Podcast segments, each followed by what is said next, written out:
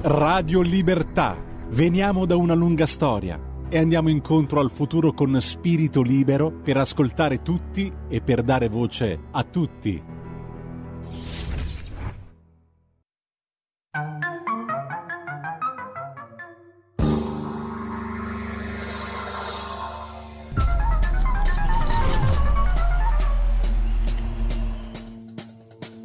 Va ora in onda Zoom, il drive time in mezzo ai fatti con Antonino Danna. E io invece sono sempre Mimmo Magnetta e ho l'onore e il privilegio di annunciare la trasmissione Zoom del caro amico Antonino Danna. Vedi Antonino, noi ci scambiamo le dolcezze, no? Allora, Zoom è la trasmissione appunto di Antonino Danna, una delle sue molteplici iniziative radiofoniche. Se non ci fosse Antonino a Radio Libertà, bisognerebbe inventarlo. Vai Antonino! Mamma mia Mimmo, ma qua veramente, ma io non lo so come possa ringraziarti. Tu le chiami iniziative, io le chiamo malefatte, forse sono in tanti anche quelli che ascoltano e le chiamano così. Comunque veramente grazie di cuore e invito tutti a seguire Mimmo, che veramente è una persona, ribadisco, nei confronti della quale io non posso che avere semplicemente tutta la stima possibile e anche di più. Amiche e amici miei, ma non dell'avventura, buonasera, siete sulle magiche onde di Radio Libertà. Questo è Zoom, il drive time in mezzo ai fatti, io sono Antonino Danna e questa è la puntata di giovedì 10 novembre dell'anno del Signore 2022. Cominciamo subito la nostra trasmissione con due appelli: date il sangue, in ospedale serve sempre, salverete vite umane e chi salva una vita umana salva il mondo intero. Secondo appello, andate su radiolibertà.net, cliccate su sostienici e poi abbonati, troverete tutte le modalità per sentire questa radio un po' più vostra, dai semplici 8 euro mensili della Hall of Fame fino ai 40 euro mensili del livello Creator, che vi permetteranno di essere coautori e co-conduttori di almeno una puntata del vostro show preferito col vostro conduttore preferito.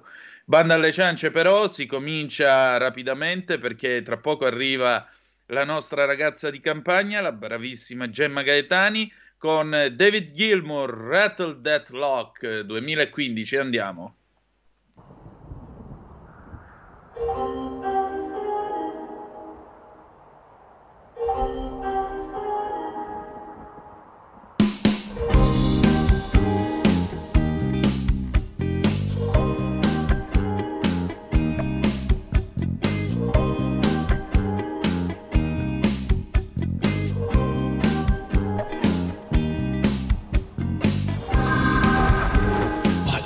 it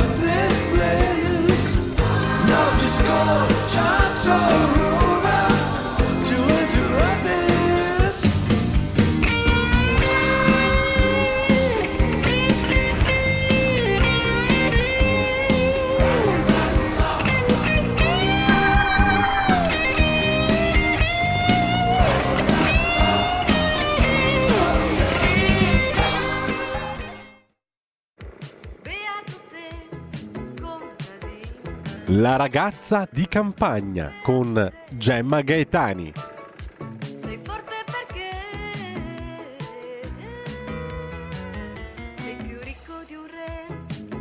E Antonino Danna è stato raggiunto da Gemma Gaetani. Ho il piacere di avere con noi la nostra bravissima Gemma Gaetani, che saluto ancora una volta stasera. Gemma stasera ci parlerà di un argomento che a me personalmente suscita intanto una reminiscenza letteraria, perché facciamogliela prima presentare, perché poi vi dico questa reminiscenza, e poi mi ha spinto a fare una ricerchina, quindi poi vi dico che cosa ho trovato. Vai Gemma. Ecco, ciao e ben trovata. Ben trovato a te, ciao Giulio Cesare, ciao Antonino e ciao a tutti quelli che ci ascoltano e ci guardano. Allora, noi questa settimana sulla verità ho scritto di cavolo, un particolare tipo di cavolo, perché non so se ci avete fatto caso che da qualche tempo c'è un po' questo tormentone delle chips di kale. Sì. E tanti pronunciano anche direttamente all'italiana cale. E allora io a un certo punto mi veniva facile la battuta, ma che cavolo è questo kale? Effettivamente il kale è proprio un cavolo. Quindi abbiamo giocato abbiamo fatto questo giochino linguistico, però è una cosa che non tanti sanno, anche perché diciamo il modo in cui vengono spesso proposti questi superfood, soprattutto dall'area, chiamiamola così, progressista, perché il tradizionalista non ha proprio, secondo me, non coltiva il concetto del superfood, cioè di questo cibo miracoloso. Considera che dappertutto ci sia bene, nella patata, nella carota e così via. Mentre invece l'area progressista è sicuramente più affascinata dall'idea che esista un cibo superiore, appunto miracoloso, e siamo naturalmente più predisposti a credere alla miracolosità di un cibo se non ci è noto nemmeno quel cibo. Quindi non si dice mai che la patata è un superfood, però un cibo che ci viene proposto anche col suo nome appunto straniero ci sembra qualcosa che non conosciamo, quasi un'epifania, no? Di un cibo che è anche un cibo miracoloso, e questo a livello psicologico funziona molto, un po' come le cose. Sì, mamma mia, fiori di bacche e bacche di goji erano due tormentoni degli anni 90. Sì, e sono finiti nel dimenticatoio. Ora ci saranno quei silos di bacche di goji che stanno mantenendo e che non le vuole più nessuno. Puntualmente c'è un rinnovamento di questi superfood, e ora è il momento, è la stagione del kale. Vengono proposte sempre queste chips di kale, soprattutto da vegani e vegetariani, come alternative salutari alle patatine in busta. Però anche qui dobbiamo un pochino rettificare le affermazioni in questione, perché primo, nessuno mangia continuamente le chips di patate fritte in busta, numero uno. Se ne mangi un pochino certamente non ti ammazzano. Numero tre, esistono un'infinità di alternative fatte con le stesse patate, cioè magari sono fatte al forno o anche di altre verdure, le carote, la pastinaca addirittura ho visto in busta. Quindi diciamo che non ci sarebbe poi tutto questo bisogno di mettersi a fare in casa le chips di kale. Però è anche vero che il cavolo riccio, io lo voglio chiamare così all'italiana perché il kale è un tipo di cavolo riccio, che il cavolo riccio si presta a questo tipo di preparazione, è molto semplice, e quindi magari oppure imparare a fare queste chips, magari chiamarle chips di cavolo riccio, di cavolo riccio. E si può anche stare in alternativa al cavolo nero, perché noi appunto abbiamo tradizionalmente qui in Italia il cavolo nero, che è un cavolo tipicamente fiorentino, toscano. Infatti le ricette diciamo più rinomate, a partire dalla ribollita, infatti la ribollita di diffusione nazionale, però di creazione fiorentino-toscana. Cavolo nero e cavolo riccio sono parenti. Allora, le varietà sarebbero diverse. Viridis è quella del cavolo nero, mentre quest'altra è cellica, quella del cavolo riccio. Però io ho messo anche pezzo tutta una serie di testimonianze che farebbero impazzire le persone leggendole, perché effettivamente a un certo punto si sono iniziate a popolare le varietà, e quindi molto spesso si può trovare da parte indicato il cavolo riccio, quello che sarebbe il cavolo nero e viceversa. Allora, diciamo che kale vuol dire cavolo riccio, il quale è generalmente verde, e che c'è un tipo di cavolo riccio che è quello nero. Ok. Appunto quello fiorentino, però si possono considerare cambiabili, non dal punto di vista, questo magari poi lo vediamo bene dopo, della vitamina C, perché in quel senso il cavolo riccio verde è effettivamente una specie di cavolo nero potenziato, cioè tanta di più. Qual era invece la tua... Allora, intanto io ti volevo porre una domanda con una citazione di Andreotti.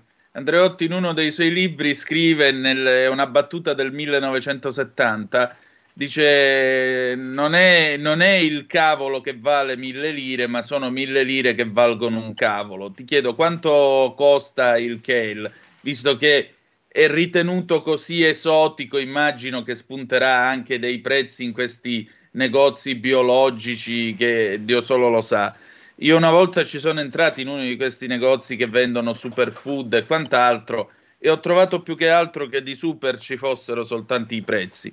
L'altra cosa, la curiosità, io mi permetto di omaggiarvi e di omaggiarti di questa piccola curiosità. Il kale fa parte del beverone che niente meno Kate, come si chiama, la moglie di William, cioè l'attuale principessa del Galles, trangugia ogni mattina per colazione. Pensate, è fatto di kale, alga spirulina, foglie di tè verde, spinacio, coriandolo, mirtillo e lattuga romana. Io preferirei trangugiare l'uranio impoverito direttamente, però lei a quanto pare ogni mattina ha questa passione. Allora, diciamo che tu stai facendo una faccia davanti a sta ricetta che, ecco, dice no, tutto. Io sono per la colazione salata, però tipo quella irlandese al limite, no? Quindi le salsicce, la salsiccia di fegato, l'uovo, i fagioli, cioè se proprio dobbiamo fare la colazione salata io sarei... tipo di colazione salata, non per i bibitoni di verdure che devo confessare che mi sono un po' antipatici, anche i centrifugati, io pure a me trovo un pochino antipatia, perché penso è anche una questione veramente di buon senso. Preferisco mangiarmi un arancio, piuttosto un arancio così direttamente, un'arancia così, piuttosto che fare la spremuta, perché mangio tutto dell'arancia, mentre invece se facciamo la spremuta tante cose vanno perdute.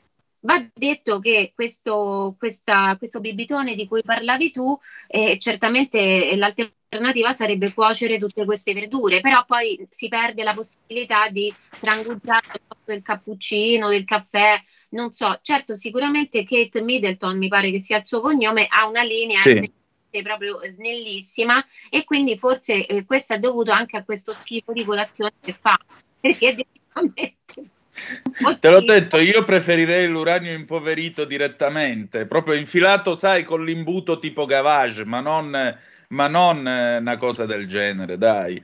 No, infatti assolutamente no. E quanto dicevi invece, la battuta appunto di Andreotti, anche io nel pezzo ho fatto un po' questo giochino, no? Il mondo del cavolo, e nel senso del mondo che è un mondo del cacchio, e il mondo del cavolo nel senso che quello dei cavoli è un mondo, perché ci sono veramente tanti tipi di cavi, quelli con la testa, quelli come questi qui che sono detti appunto acefali e così via.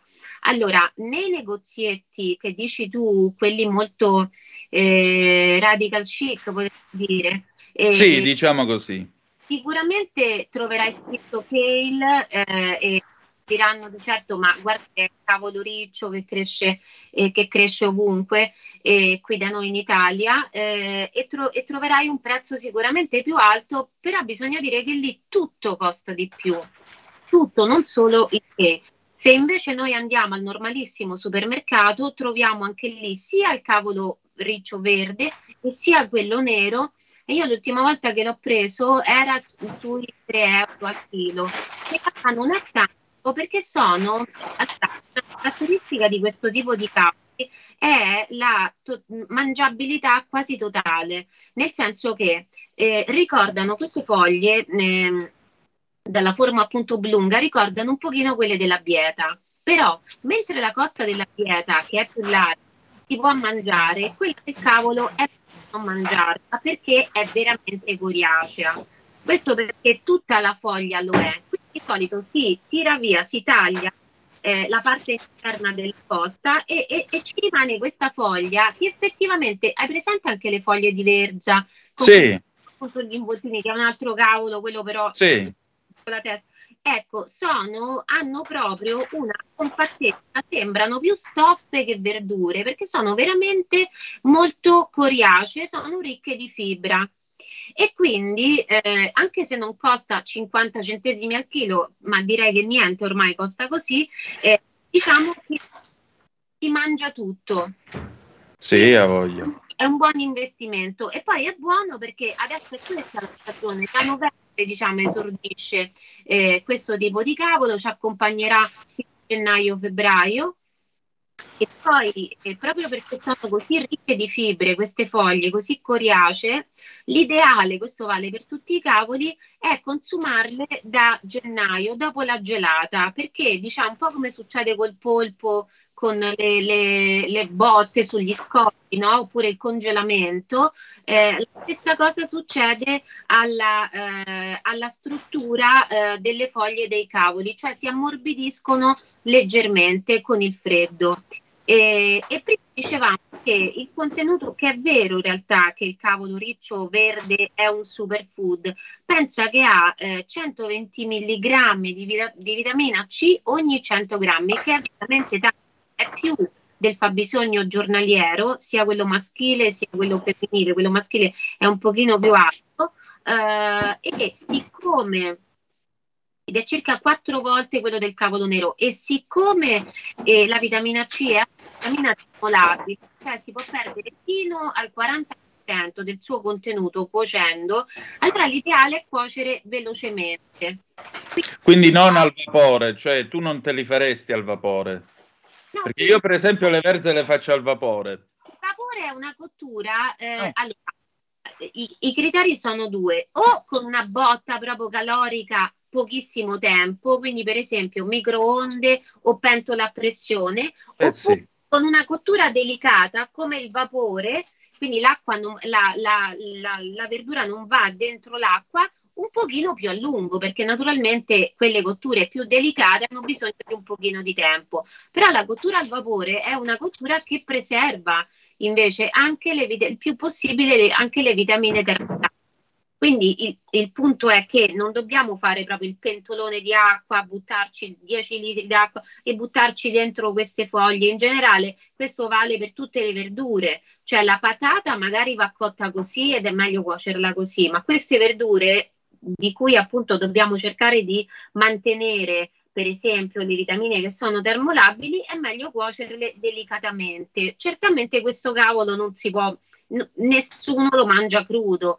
Si può, tecnicamente si può, però è abbastanza duro appunto da masticare, cioè un po' tipo chewing gum. Io poi ho messo anche una ricetta di questo cuoco che usa la tecnica di cottura fredda, cioè masticare il cuoco è fatto with install, che in questo tomo proprio, cioè tipo un libro gigantesco che si intitola Verdure Gourmand, che parla appunto che spiega tutta una serie di ricette molto ricercate, di grande soddisfazione ma anche di grande impegno, e lui dice appunto che è un fan delle tecniche per cuocere la verdura a freddo.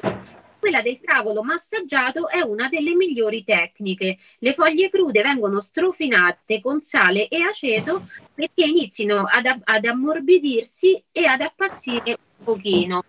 Quindi con la sua cottura noi sappiamo di mantenere intatto tutto il patrimonio di vitamina C appunto del cavolo verde, ma anche di quello nero. Si tratta appunto di mescolare un po' di sale, un pochino di aceto, fare come una, come se dovessimo fare uno scrub, e poi mescolarli e poi massaggiare questa pappetta sulla foglia, dopo averla lavata, aver tolto anche la parte che tanto non ci serve, quella della costa, sulla foglia del cavolo verde. Allora, sì, perché così ti spurga pure l'acqua, no? Con l'aceto e il sale. Col sale sì, dovrebbe il sale dovrebbe attrarre anche un pochino di acqua, sì, però non è che ci sia poi tutta quest'acqua, quindi in effetti è da lasciare così un 10, 20, 30 minuti, non diciamo 10 ore. Non dobbiamo fare il trattamento, diciamo, che ne so, che facciamo alla melanzana quando vogliamo, no?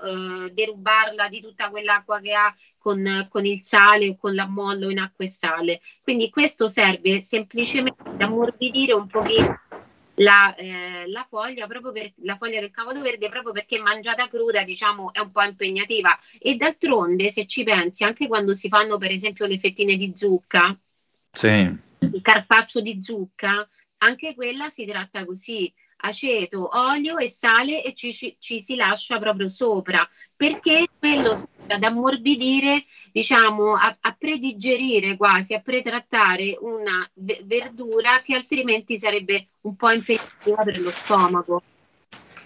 Certamente.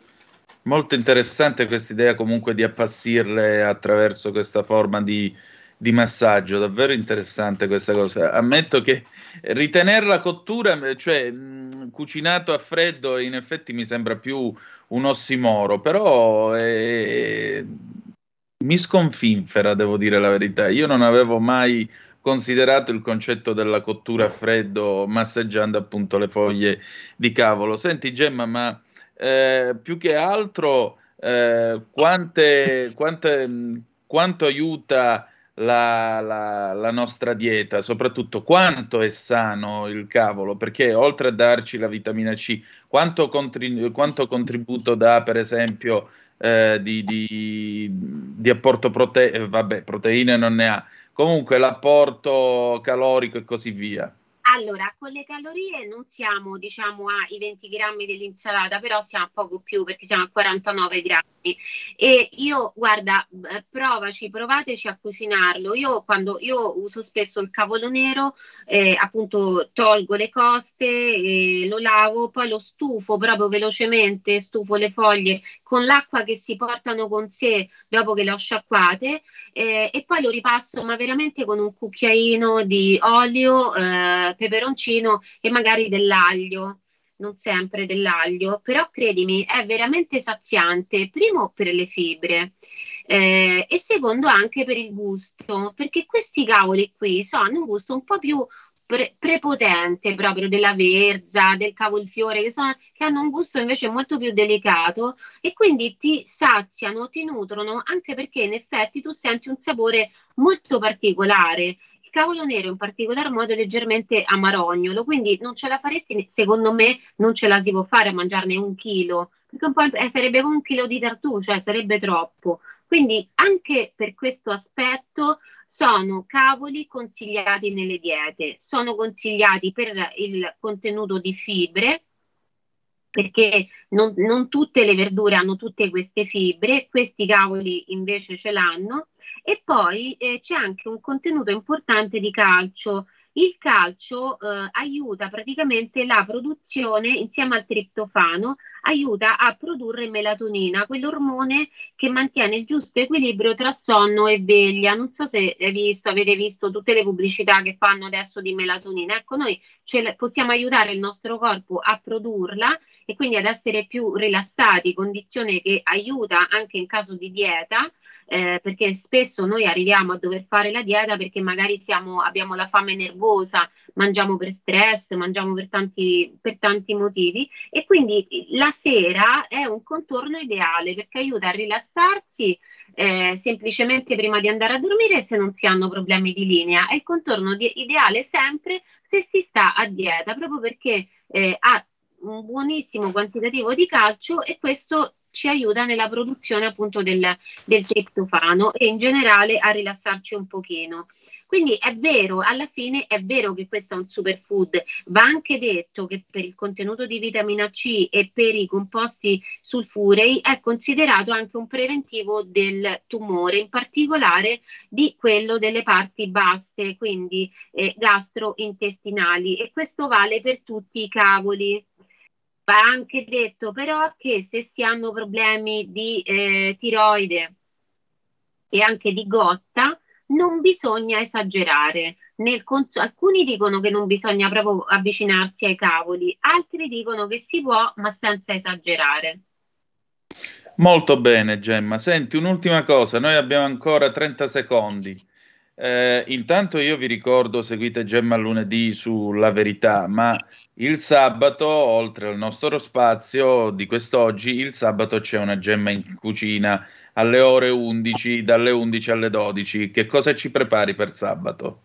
Allora, questo sabato io sono andata in missione la sabato e domenica, subito dopo io in trasmissione ho detto oggi c'è il Festival del Gusto a Firenze, del Gusto di Repubblica a Firenze, e c'è Golosari a Milano, e uscita da lì sono andata poi subito dopo pranzo a Golosari e praticamente sono stata lì tutto il sabato e tutta la domenica. Ci sono anche tornata e ho intervistato tantissimi produttori e vedremo poi queste video interviste, devo dire veramente interessanti, e ho intervistato anche Angela Simonelli, quindi molto probabilmente vedremo noi questo sabato l'intervista ad Angela, che io ne ho già parlato una Gemma in cucina, ho consigliato il suo libro Veg Bella Buona, non per la questione veg, è un libro dedicato ai vegetali, lei ne ha già dedicato uno a tutte le ricette, comprese quelle con carne e pesce, e un altro al food design in pasticceria.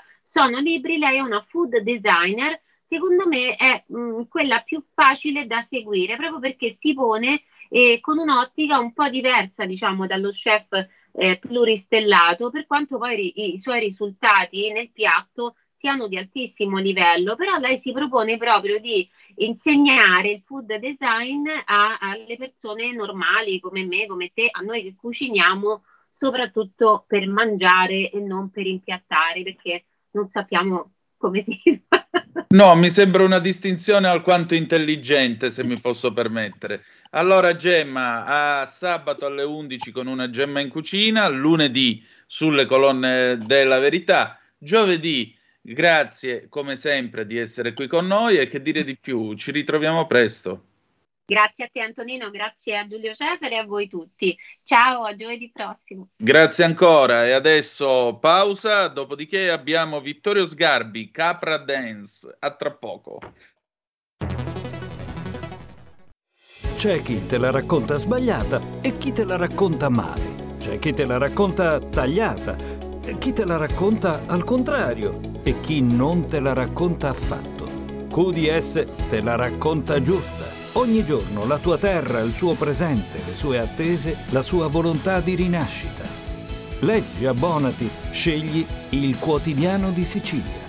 L'informazione giusta per crescere insieme.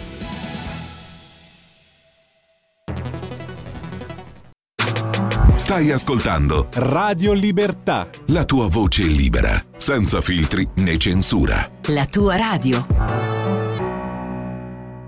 Musica ignorante!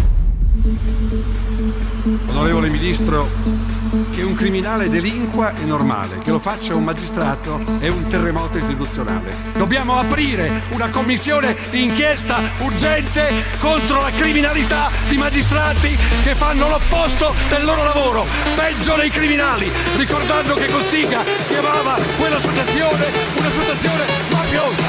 Le chiedo di allontanarsi dall'aula perché lei non può insultare i suoi colleghi.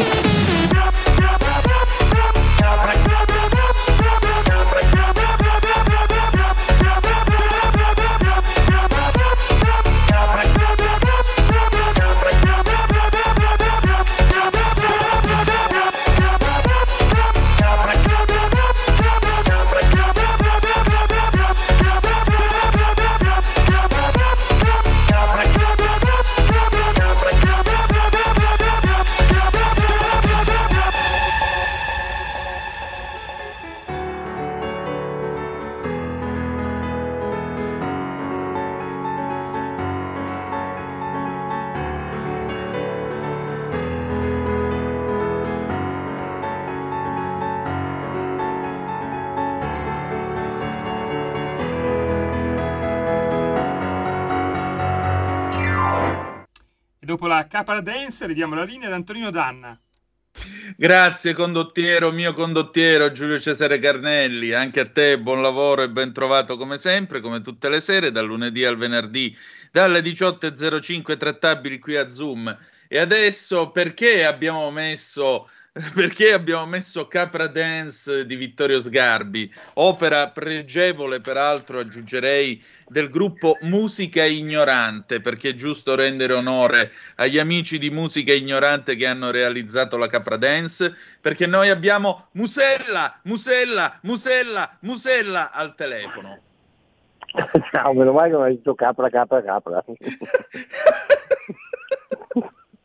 Scusa, ma me l'hai servita su un piatto d'argento. Allora, buonasera, ben trovato Ale, come stai? Benissimo, grazie mille, scusatemi per la scorsa settimana, sono stato in quei telefoni, ma capita.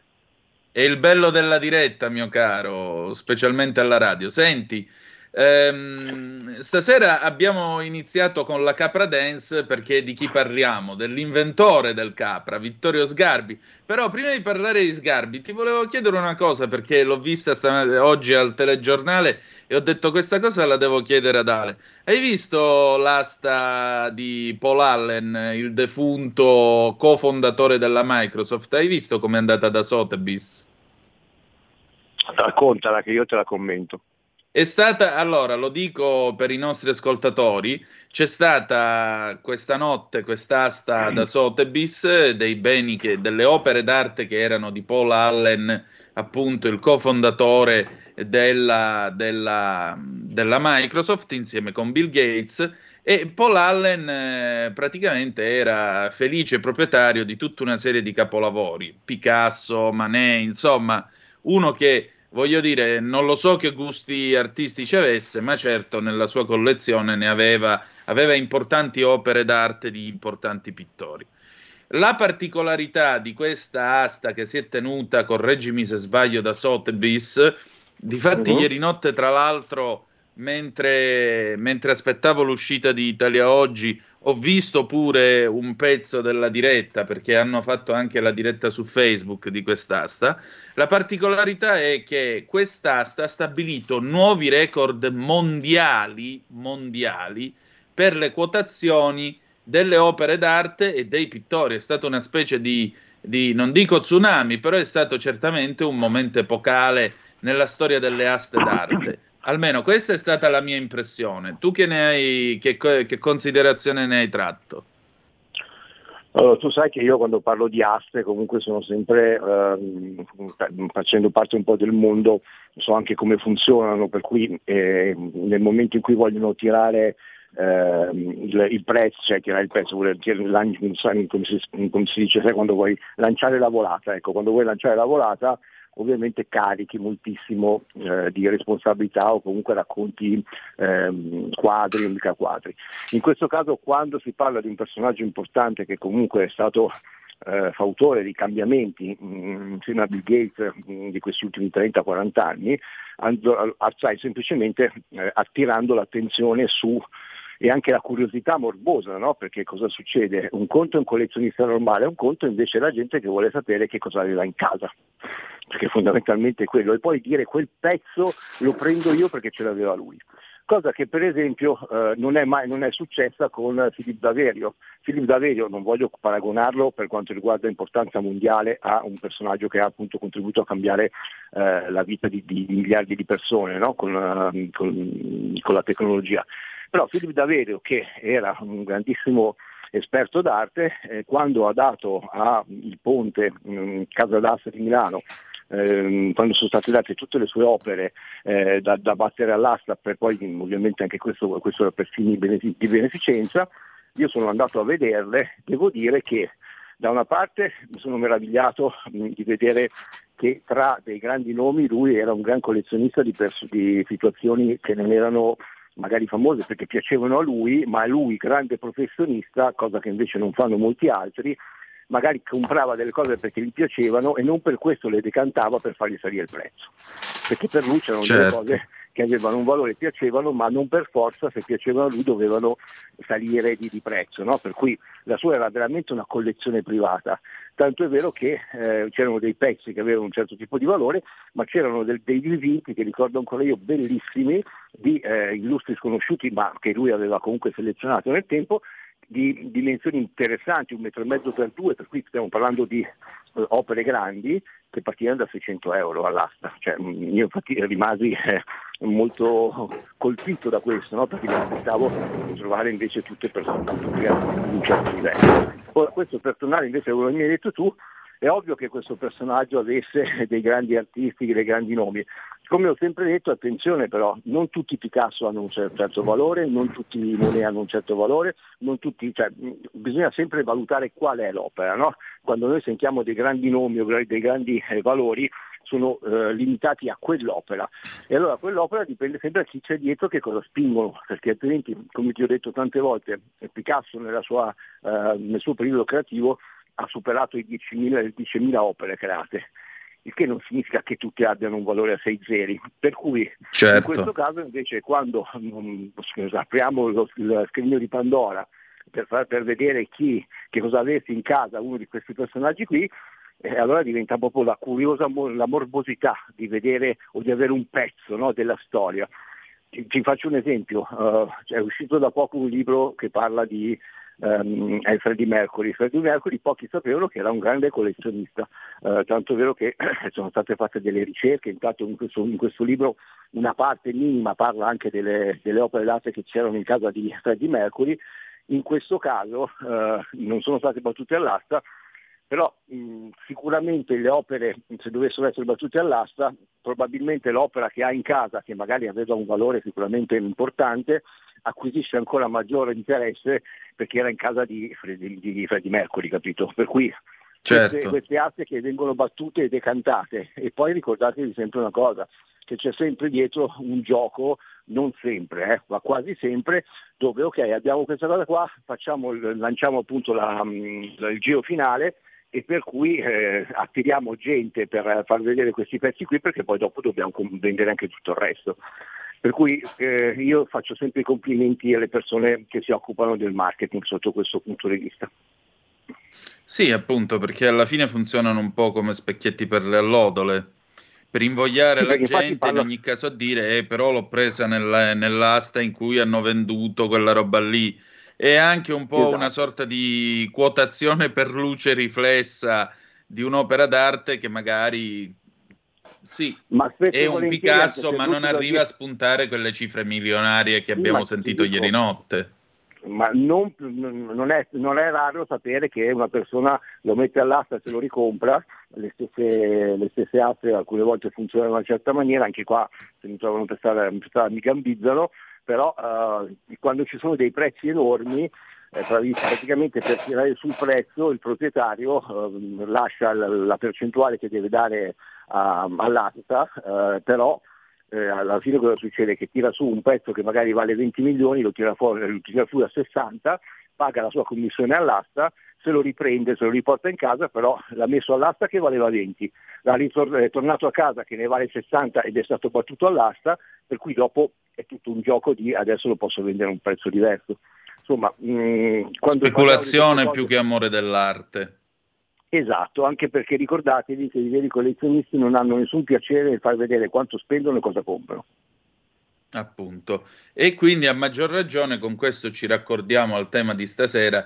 Chissà che cosa direbbe Sgarbi di queste cose. Come lo hai visto con questa nomina a sottosegretario alla cultura? Allora, ci sono persone che mi stanno ascoltando perché pensavano che io parlassi della continuità dell'arte, dell'artista, no? Per cui la continuità della comunicazione. Allora, se loro mi stanno ascoltando ne parleremo la prossima settimana, adesso non ci parliamo di altri. No, così ve lo dico perché l'avevo annunciato e non volevo essere fuori tema secondo alcune persone che magari mi seguivano. Allora, Sgarbi è sempre la medaglia e il rovescio della medaglia, perché è sempre stato considerato un cavallo sciolto, per cui poco gestibile, tanto è vero che anche quando lui ha avuto degli incarichi politici per alcuni partiti, lui era un uomo a parte, era poco, cioè, tutte le persone che si avvalgono di sgarbi in certe situazioni, comprese anche quelle televisive. Ricordiamoci che lui è diventato famoso per le sue sfuriate, ok? Lui è un eccezionale raccontatore ed esperto dell'arte che fu. Più di una volta ho detto che sull'arte contemporanea zoppica abbastanza, ma lo sa anche lui. Nonostante questo il suo nome viene sempre utilizzato da personaggi che magari lui non conosce neanche, ma con i famosi concorsi per potrete fare la foto con Sgarbi, Sgarbi vi dà il certificato, cioè lui prende i soldi, fa una firma, cioè quello non è lavorare con Sgarbi, ok? Per cui, come per esempio tutte le persone che mi fanno sorridere che hanno gli album pieni di fotografie con i personaggi importanti, perché appena li vedono fanno la foto come se fosse quella della comunione, no? Cioè, attenzione, questo non significa lavorare con Sgarbi, però per alcune persone sono disposte nel mondo dell'arte a pagare pur di avere anche semplicemente Sgarbi davanti agli occhi e fare una foto, e per loro si sentono, cioè avere una foto con lui li autorizza a dire io sono, e questo è il discorso arte. Per il discorso politico io devo dire che sono sempre stato su i tecnici, per cui non si può dire che lui non ne capisca di arte e di cultura. Ovviamente ha anche degli eccessi e gli piace sempre anche trovare il contrasto dove non c'è. Lui per la prima cosa che ha detto si è scagliato contro il direttore degli Uffizi. Il direttore degli Uffizi, Smith, perché ha detto no, adesso lui è contro, siccome è straniero, ed è in teoria il museo più famoso d'Italia, che è quello degli Uffizi, è gestito da lui che è abbastanza legato appunto alle radici, ha detto perché deve esserci uno straniero, cioè lui è sempre andato abbastanza contro questo tipo di discorso, no? Non è esterofilo. C'è da dire che lui che Smith ha lavorato molto bene in questi 2 mandati, e anche in questo caso molti si sono spaventati perché la prima cosa che ha fatto è proprio andare ad aggredire, tra virgolette, una figura che invece ha lavorato abbastanza bene, no? Per cui uno dice se il buongiorno si vede dal mattino, diciamo che insomma la gestibilità appunto del personaggio Sgarbi è quantomeno discutibile. Poi lo dico perché magari molti non lo sanno, dopo 2 mandati comunque il direttore di un museo deve cambiare, per cui quando cambierà non è perché è stato Sgarbi a dire che non voleva, perché ci sono comunque delle leggi che prevedono che dopo 2 mandati il direttore di un museo cambi. Per cui ecco, questo lo volevo dire perché molti sicuramente inizieranno a dire ah, lui l'ha mandato via Sgarbi, assolutamente no. Ricordatevi che una cosa, anche per il ruolo che ha, è quello che dice, una cosa poi è quello che si avvera. Per certamente. Cui lui ha preso questo ruolo per fare campanello d'allarme o comunque sicuramente non ha peli sulla lingua, per cui se deve dire delle cose le dice, ben venga, poi non è a lui la decisione, per cui ho sentito persone pro e persone contro, no? Ricordatevi che serve quantomeno è uno che non sta zitto, poi non sta a lui dire che cosa si deve fare. Senti, c'è un argomento che per la mia esperienza sul campo, avendo appunto fatto la guida turistica al Duomo, al Museo del Duomo di Milano, questa querella che Sgarbi sta avendo con San Giuliano quando dice bisogna pagare per l'ingresso nei musei, Sgarbi che dice no, dovremmo avere una sorta di after hour dei musei tra le 18 e le 21, gratuito, in modo tale che la gente quando esce dal lavoro, se vuole, può andare a vedere i capolavori dell'arte. Ora, tendenzialmente, non so che cosa ne pensi tu, ma vorrei sapere, che ovviamente vorrei sentire il tuo parere.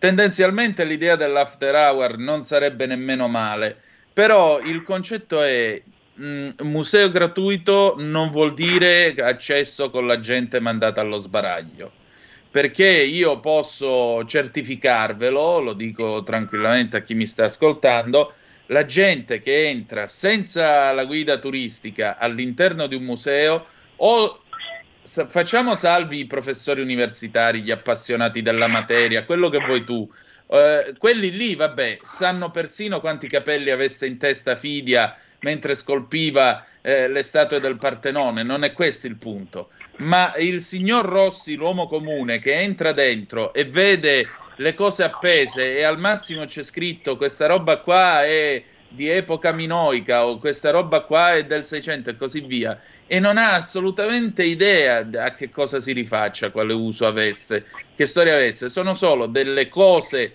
vuote, delle cose morte, davanti a della gente che entra, guarda con la faccia stralunata e dice dove cacchio siamo finiti, e poi se ne esce che non ha capito assolutamente niente. Ecco, secondo me la sgarbata della sera ci sta, però a patto di introdurre anche le visite gratuite. Allora, quello che ti ho sempre detto, ti ho fatto sempre anche l'esempio di Andy Warhol, che comunque dovrebbe essere quello più facile e comprensibile senza che qualcuno debba spiegarlo, anche lì non è vero. Ci sono persone che intanto, sono d'accordo con te, aprire, anche se spendere 5 euro per la cultura forse è meglio che spenderli per uno spritz sotto certi punti di vista. Per cui se ce li hai, su questo siamo tutti d'accordo. Magari se sei proprio motivato e spendi questi 5 euro magari sei anche un po' più attento. Questo, io sono sempre dell'idea che le cose regalate alla fine non vengano neanche apprezzate fino a un certo punto, perché dicono vabbè non so cosa fare, vado.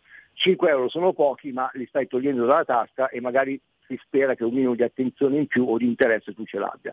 Detto questo, sono completamente d'accordo con te, ci vorrebbe comunque sempre, adesso c'è la tecnologia per cui ci danno il telefonino, puoi ascoltare, ma non è la stessa cosa.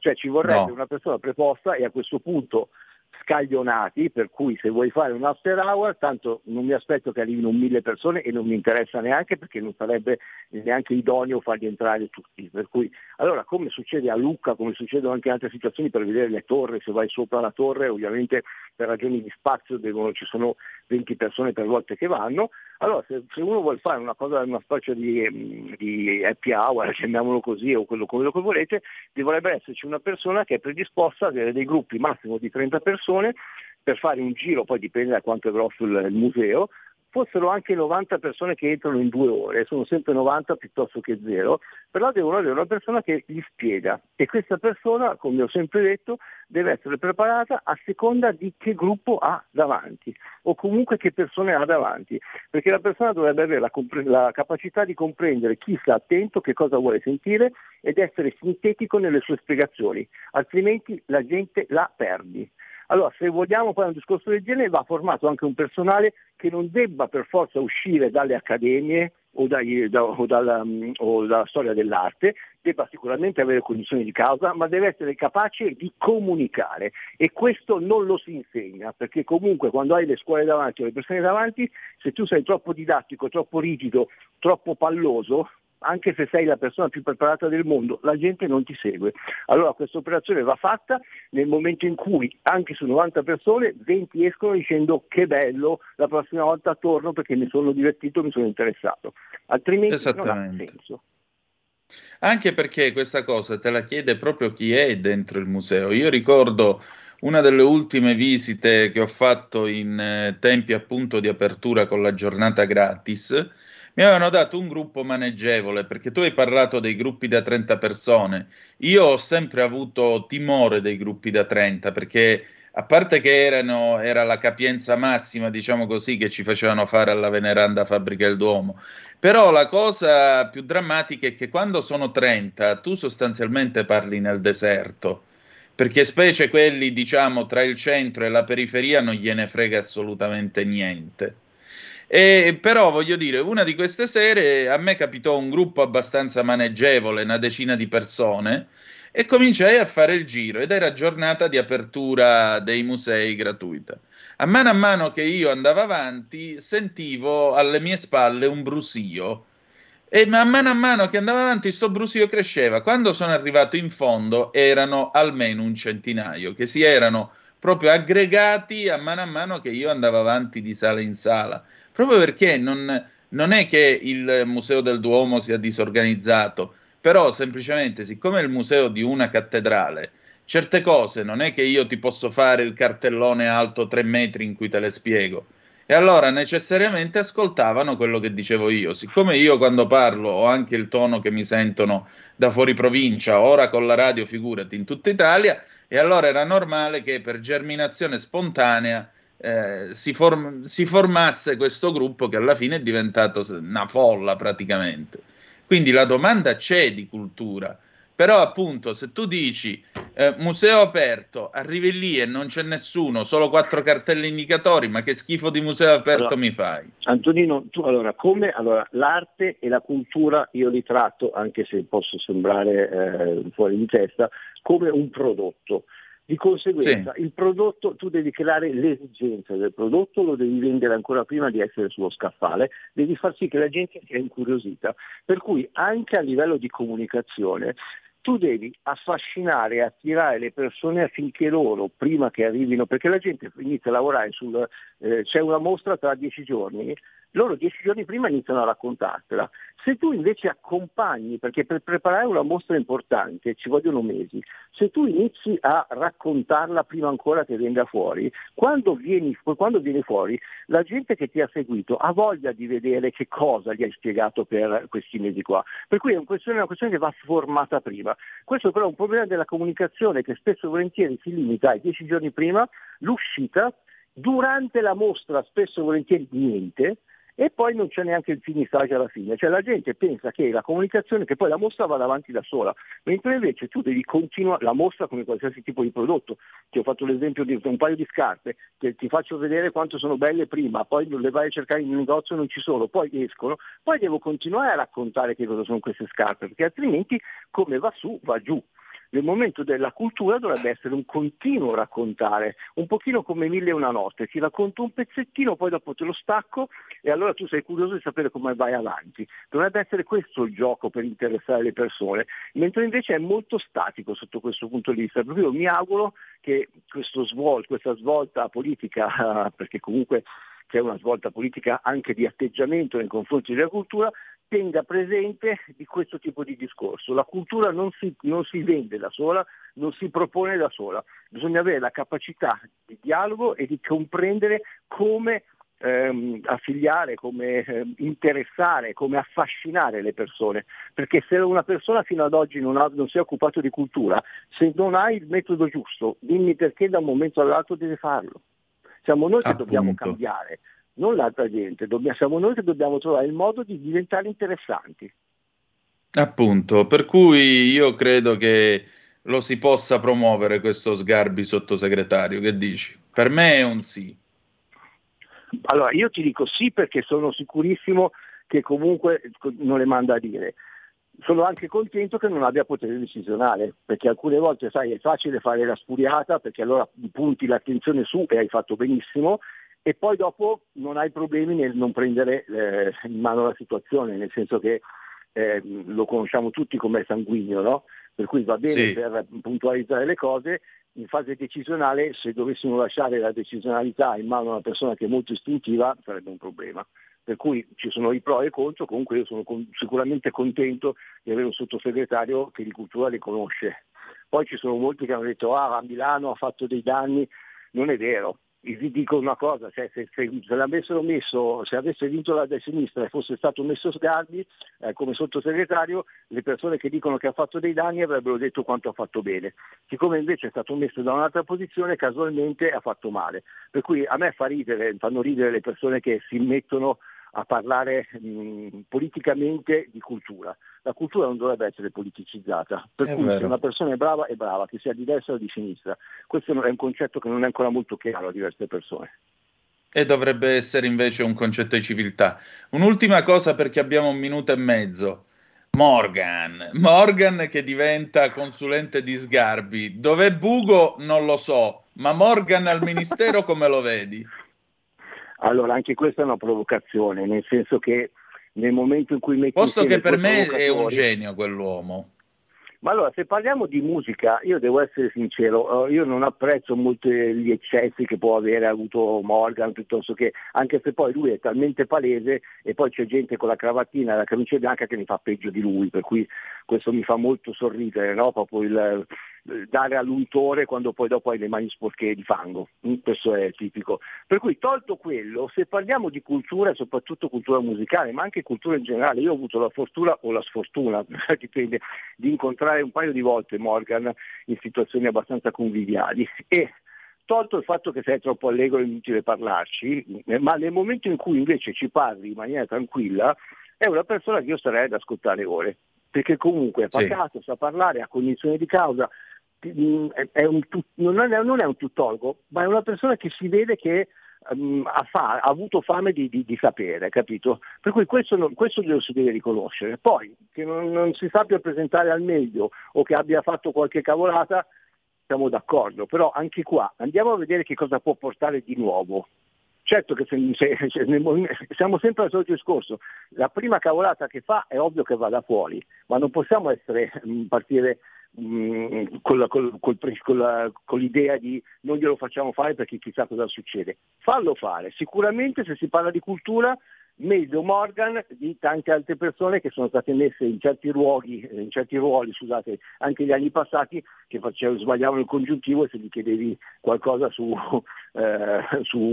l'arte contemporanea, la musica o quant'altro, non sapevano neanche come aprire bocca. Per cui, secondo me, questo è qualcosa di positivo, sempre con il giusto controllo. Condivido. Ale, come sempre è straordinario questo nostro momento di arte che viviamo al giovedì. Ti ringrazio del tuo intervento e ci ritroviamo giovedì prossimo, va bene? Grazie mille Antonino, un abbraccio.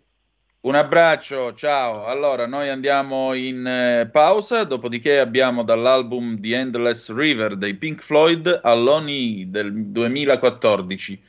Poi vi spiego perché. E poi apre l'ufficio cambi 0266203529 oppure 346 642 7756 per le vostre zappe. A tra poco.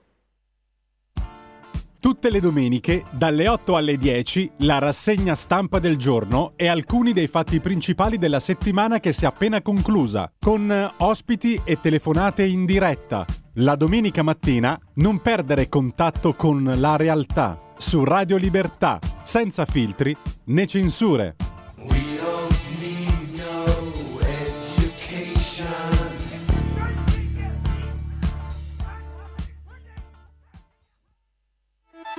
Stai ascoltando Radio Libertà, la tua voce libera, senza filtri né censure, la tua radio.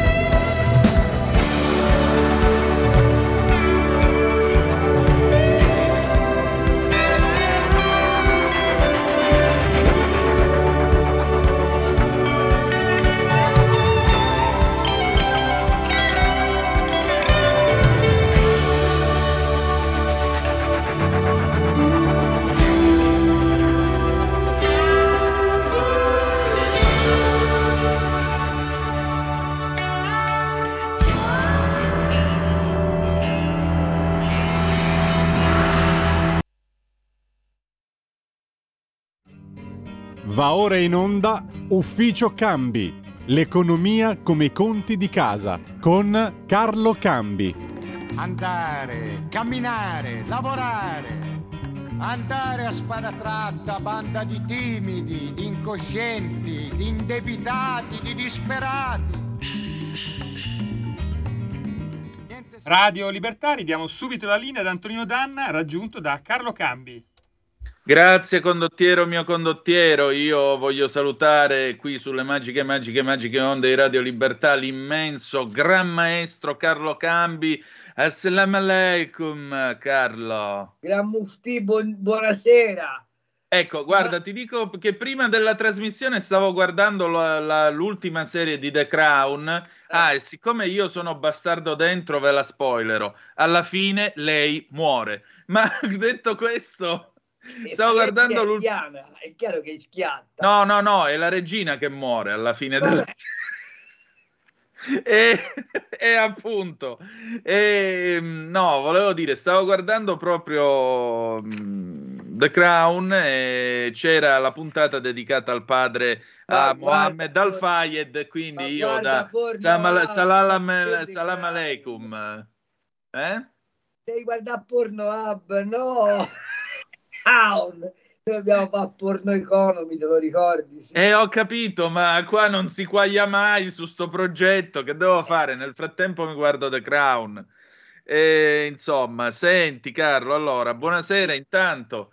Io devo una spiegazione agli ascoltatori e alle ascoltatrici, perché stasera abbiamo musica a base dei Pink Floyd, perché ieri sera un'ascoltatrice che chiameremo l'anonima sarda, perché non si è presentata, però è un'ascoltatrice che dall'inflessione credo sia della nobile e forte isola di Sardegna, e salutiamo tutti i sardi nel mondo e all'ascolto. Beh, insomma, lei, siccome io ho parlato dei Pink Floyd, mi ha chiesto che cosa sapessi della discografia dei Pink Floyd, se avessi mai ascoltato Marooned. Io Marooned ammetto di non averlo mai ascoltato, l'ho ascoltato poi ieri sera e sarà la canzone con cui chiuderemo questa nostra puntata. Ma detto ciò, io ho una passione, un amore sconfinato per questo gruppo, al punto che una notte di 20 anni fa, ascoltando alle 3 del mattino l'album Wish You Were Here del 75, io ho visto il muro flettere, che è quanto dire, perché la musica dei Pink Floyd anche da sobri può dare questi effetti. Detto ciò, però, che l'uso di cannabis da parte di Antonio Danna risale al... Ma quando mai? Guarda, ti faccio vedere che no, io non ho mai fatto uso, mai fatto una canna in vita mia, credimi, mi sono sempre tenuto lontano da tutte ste robe. L'unica cosa che mi accompagna e ogni tanto quando la fumo penso a un caro amico prete che la fumava, eccola qua. Ah, Osiger. Il toscano è stravecchio, quale toscanello? No, non vedevo la dimensione, scusa. Tu mi insegni che l'estravecchio fino agli anni 70 era un sigaro politico, era quello dei metalmeccanici. Sì.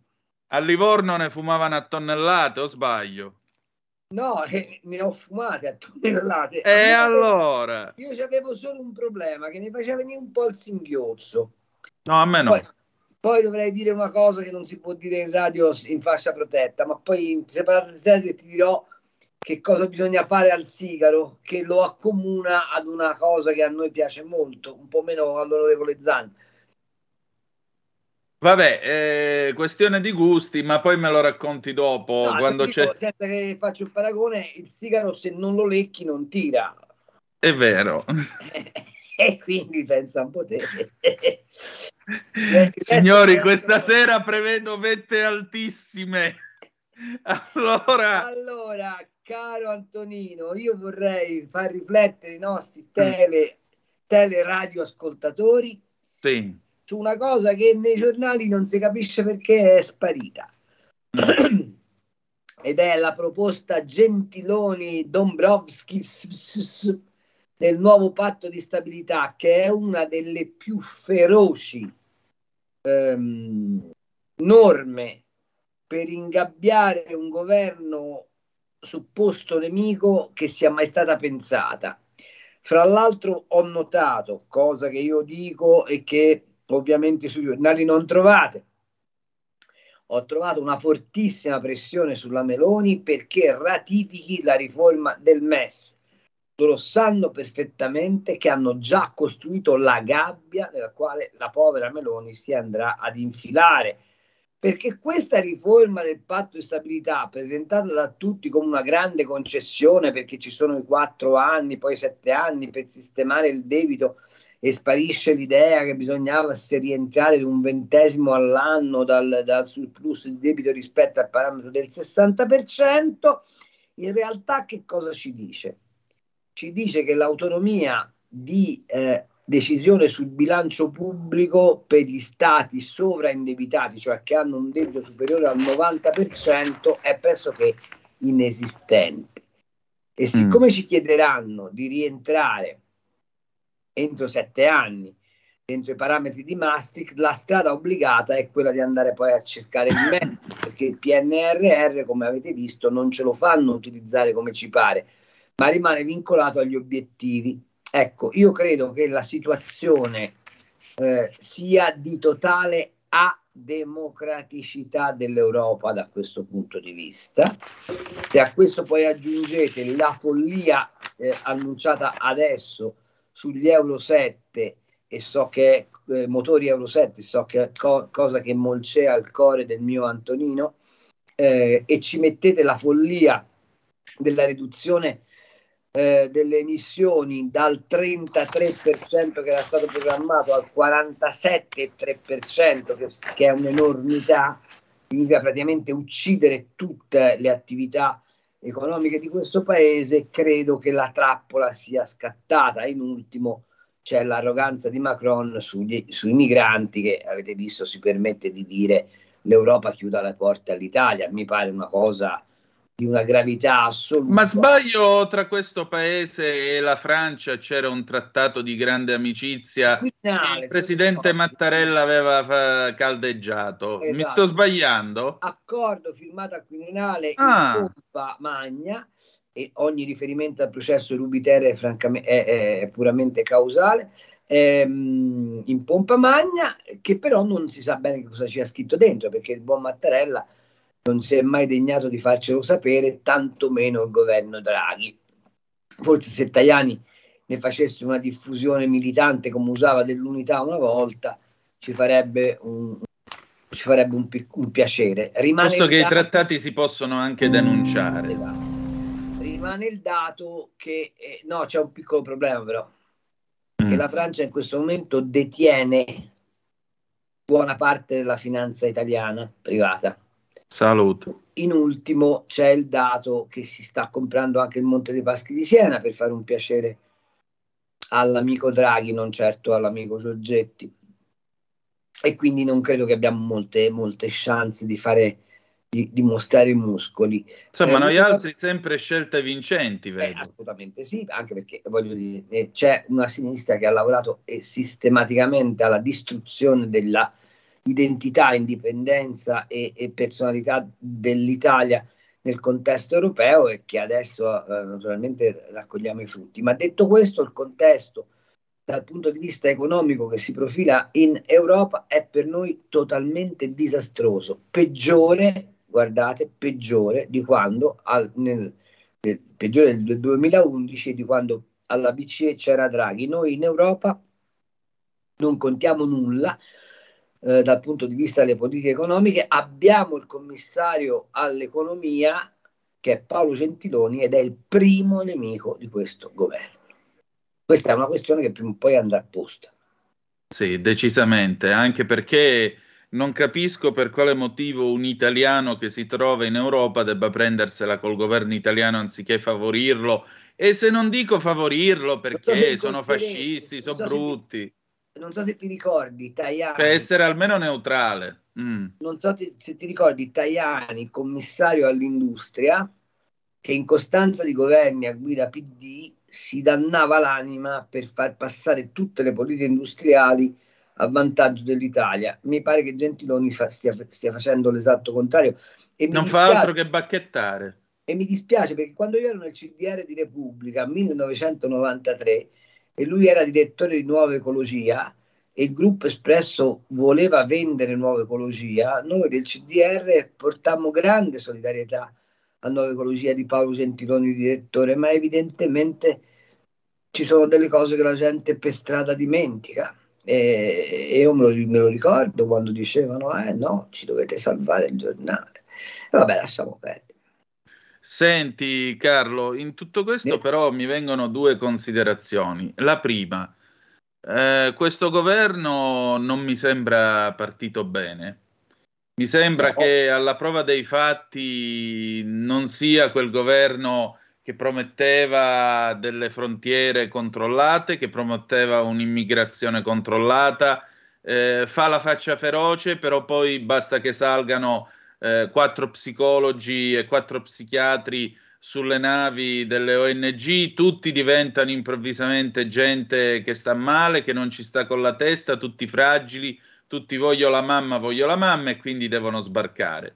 Macron che prima si piglia una nave di migranti, poi però dice chiudiamo le porte all'Italia.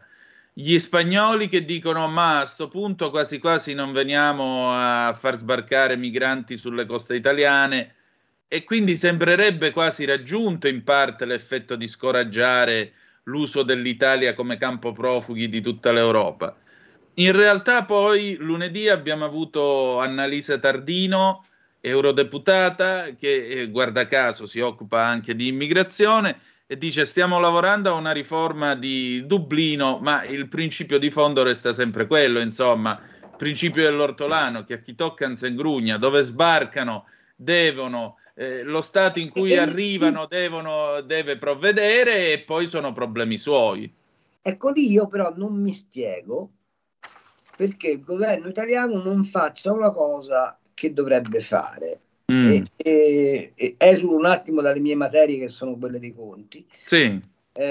Non mi spiego perché non faccia una cosa che dovrebbe fare, cioè porre in sede internazionale il seguente quesito: la nave che batte bandiera di uno Stato è o non è territorio navigante dello Stato sotto la quale bandiera è collocata? Certo che lo è. Ma se è così, lo Stato di primo approdo, in base al Trattato di Dublino, è il porto dove sbarcano o la nave che li raccoglie? È la nave che li raccoglie, evidentemente. Allora, quindi quando Salvini dice se siete tedeschi andate in Germania, non dice una fesseria. No. E allora, se è così, per quale motivo noi non possiamo fare un'operazione molto semplice?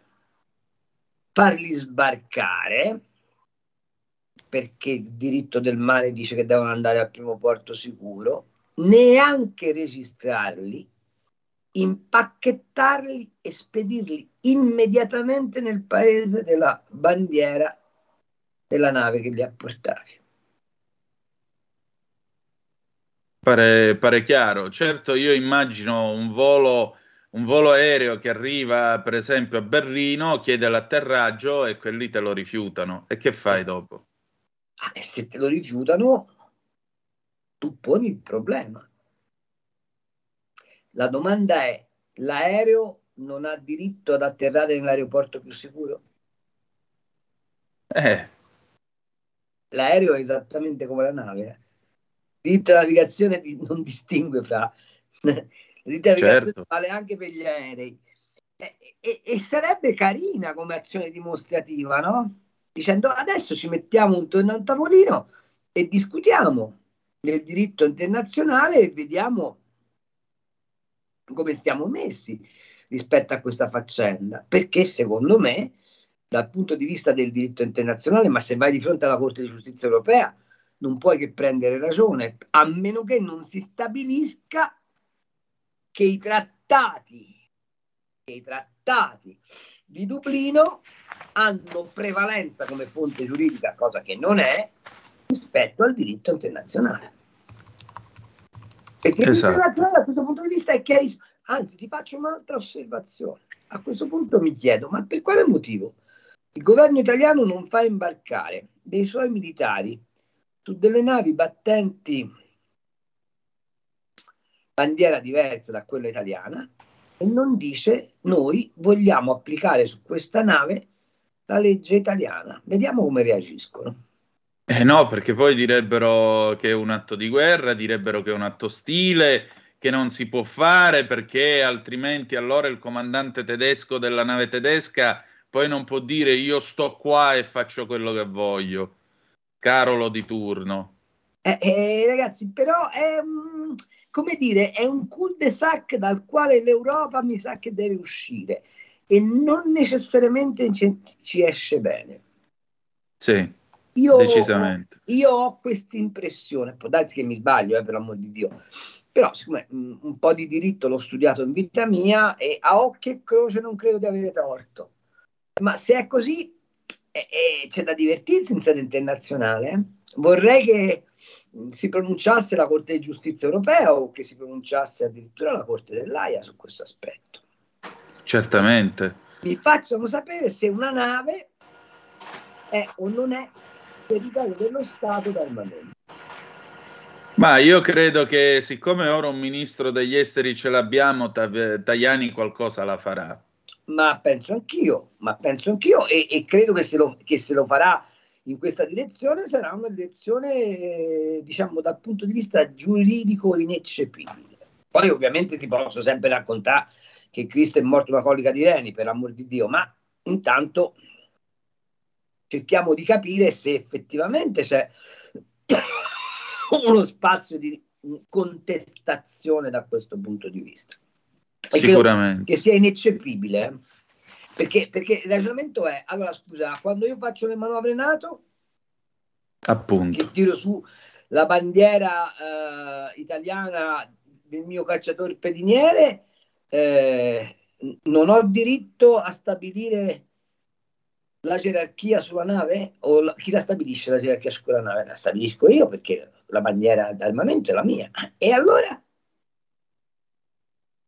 Perché se no la Guardia Costiera Italiana va a bordo della nave di Carola Rackete, ora dico Carola Rackete per dire, prende il comando e la porta dove gli pare. Beh, mi pare chiaro questo. No, scusa, delle due l'una, o il comandante è legittimato dalla bandiera d'armamento o il comandante non è legittimato dalla bandiera d'armamento, allora chiunque può salire a bordo e portare la nave dove gli pare. Esattamente. Senti, saltabeccando di palo in frasca, ma nemmeno tanto, sempre a proposito... Anche in fresca, già che ci siamo. È fresca abbastanza, ma in tutto questo l'altra prova che attende questo governo è la manovra. La manovra che è stata preceduta, tra l'altro ieri abbiamo fatto questa inchiesta, abbiamo presentato questa inchiesta del Quotidiano di Sicilia, per quest'anno ci vogliono 23 miliardi per andare a pari con la spesa complessiva delle pensioni. L'anno prossimo ce ne vorranno 75 per arrivare a fare il complessivo di 312 miliardi che è la spesa per le pensioni. E qua i margini di manovra mi pare che sono molto ristretti. No, tenete presente che c'è un carico di altri 30 miliardi di spese indifferibili, ecco. Nessuno tiene mai conto, ma sono quelle che non puoi fare, dalle missioni all'estero a tutta una serie di altre cose che non puoi non considerare.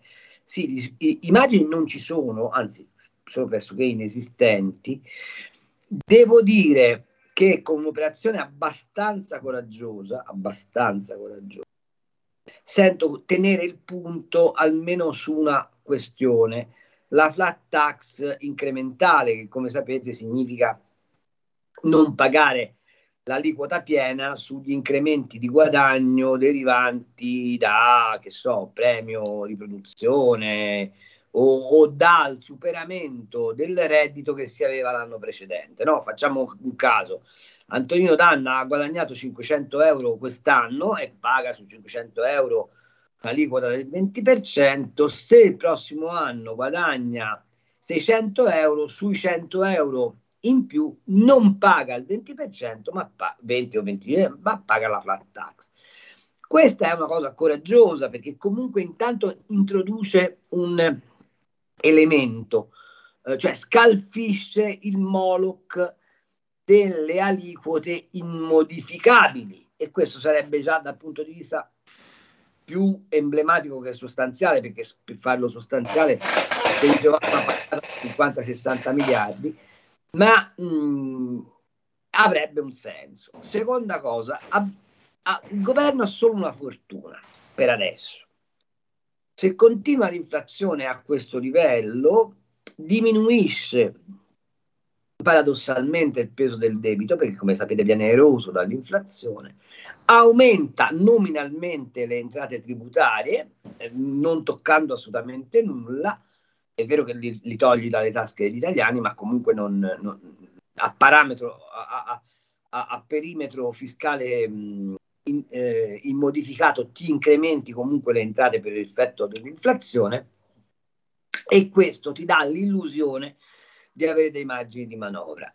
Lì si tratta di stabilire se quei margini di manovra ci vengono lasciati dall'Europa, nel senso che possiamo disporne come meglio crediamo, e invece scatta questa roba che vi ho detto poc'anzi, e cioè immediatamente la riforma del patto di stabilità che arriva nel 2024 e che quindi non ci consente di fare una programmazione di finanza pubblica dei soliti 3 anni, che è poi la vigenza del DEF, e lì bisogna ragionare. Ho anche visto un paio di segnali a livello internazionale incoraggianti. Primo, il fatto che lo spread non si muove, anzi sta basso. È vero che aumentano i rendimenti dei BTP, ma è una partita di giro rispetto all'inflazione. Il secondo elemento è che probabilmente la Federal Reserve rivedrà la stretta sui tassi, quindi la stretta creditizia, perché i dati di inflazione sono un po' migliori e perché l'economia americana dà segni di stanchezza. Ora, le elezioni di midterm delle indicazioni le hanno date di come gli americani abbiano un po' le balle rotte di un certo tipo di oppressione fiscale che stanno subendo da quando c'è Biden, e quindi probabilmente lì c'è una riconsiderazione. Il tema centrale invece è che cosa fa Christine Lagarde. Christine Lagarde mi pare invece intenzionata a recuperare il ritardo che aveva accumulato prima sulla lotta all'inflazione, e mi sembra che sui tassi non abbia tanta voglia di stare calma. Ecco, lì c'è da capire questa cosa qua. Dal punto di vista della politica economica, però il governo ha sostanzialmente le mani legate, questo è fuori di discussione. E per quanto riguarda invece l'incontro con i sindacati, perché ieri la Meloni ha detto anche una cosa che per quelli della mia generazione è abbastanza inquietante: dobbiamo capire che cosa fare sulle pensioni, perché quelle del futuro saranno inesistenti. Beh, questa è una previsione, non devi essere Mago Telma per fare una previsione di questo genere. Evidentemente tu vai a vedere la curva demografica, vai a vedere la curva degli occupati, vai a vedere quanto ti costa la previdenza in questo paese, perché hai anche dei residui ancora scellerati dell'epoca delle brevi pensioni e dell'epoca, va detto, incrementata dai sindacati con i famosi prepensionamenti, gli ammortizzatori sociali, gli scivoli, le finestre, le casse integrazioni perenni, eccetera eccetera. Tutta quella roba là pesa da morire. Che come si fa a invertire quella curva? Beh, intanto ci vorrebbe sicuramente una ripresa demografica, ma è una questione di lungo periodo. Nell'immediato si può fare una cosa: si può tentare di liberare una parte di quelle risorse per mettere una previdenza incrementale, che è quella che potrebbe consentire all'INPS di diminuire la pressione che ha sui suoi conti, mantenendo al lavoratore la possibilità di farsi l'assegno previdenziale per conto suo. Ma tutto questo passa attraverso 2 cose. La prima, l'accettazione della decontribuzione e la riscrittura sostanzialmente dell'architettura dei contributi in questo paese. La seconda, l'accettazione dell'idea che i pesi fiscali sono mal distribuiti in questo paese. Per esempio, non vedo perché non si debba e non si possa cominciare a ragionare di tassare le aziende che sono andate a farsi la sede in Olanda o nei paradisi fiscali, secondo il fatturato che fanno in Italia, non si vede perché il signor Amazon, piuttosto che il signor Zuckerberg, piuttosto che chi vuoi tu, signor Alibaba, vengono in Italia, fanno quello che gli pare e non pagano tasse in Italia. Ecco, lì bisognerebbe andare in Europa dicendo: sì, avete rotto le balle fino ad ora con i famosi deficit al 3%, eccetera, eccetera. Quando è che facciamo l'armonizzazione fiscale? Quando è che cominciamo a dire che le aliquote fiscali sono uguali in tutti i paesi d'Europa? Perché l'Olanda può continuare ad avere una legislazione che dice la tassazione degli utili societari è pari a zero? Perché l'Irlanda può avere una fiscalità che dice che paghi il 10% sugli utili societari? Perché Cipro può fare come cappero gli pare, facendo aprire società a raffica come peraltro Malta, senza chiedere nessun impegno fiscale? Ecco, a me piacerebbe tanto che certo rigore fosse anche su queste leggi. L'altra cosa che voglio notare è che un sintomo di questa inversione di tendenza però lo hanno dato l'aver portato il tetto a contante a 5.000 euro è il cominciare a smontare una certa vulgata secondo la quale esistono solo gli evasori, quelli buoni, soltanto i lavoratori dipendenti iscritti alla CGIL, perché già se sei iscritto alla UIL sei passibile di evasione, sei passibile di percezione di evasione, eccetera, eccetera. Ecco, queste cose cominciano a dare segnali che si vuole cambiare l'epoca. Ecco, ma scusami tanto, intanto 30 secondi di pausa, poi ti chiedo sul limite al contante. Figurati. Stai ascoltando Radio Libertà, la tua voce libera, senza filtri né censura. La tua radio. La tua radio è ascoltabile anche con la televisione in digitale. Sul telecomando della televisione digitale o del tuo ricevitore digitale puoi scegliere se vedere la TV o ascoltare la radio. Risintonizza i canali radio e troverai anche Radio Libertà, canale 252.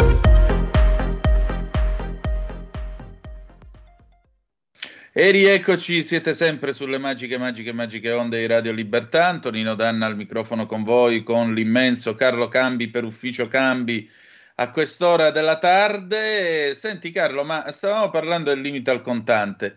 Ce lo possiamo dire una volta per tutte, sto benedetto limite che doveva essere di 10.000 euro come era stato ventilato da Salvini e poi è passato a 5.000, questo tetto al contante favorisce o no le mafie? Favorisce o no i ladri, cioè gli evasori fiscali? Ma come no, certo, su tutti gli evasori, ti faccio un ragionamento. Ma secondo te uno che deve comprare una tonnellata di cocaina la paga in contanti? Ma secondo me triangola. Appunto, ma secondo te uno che deve evadere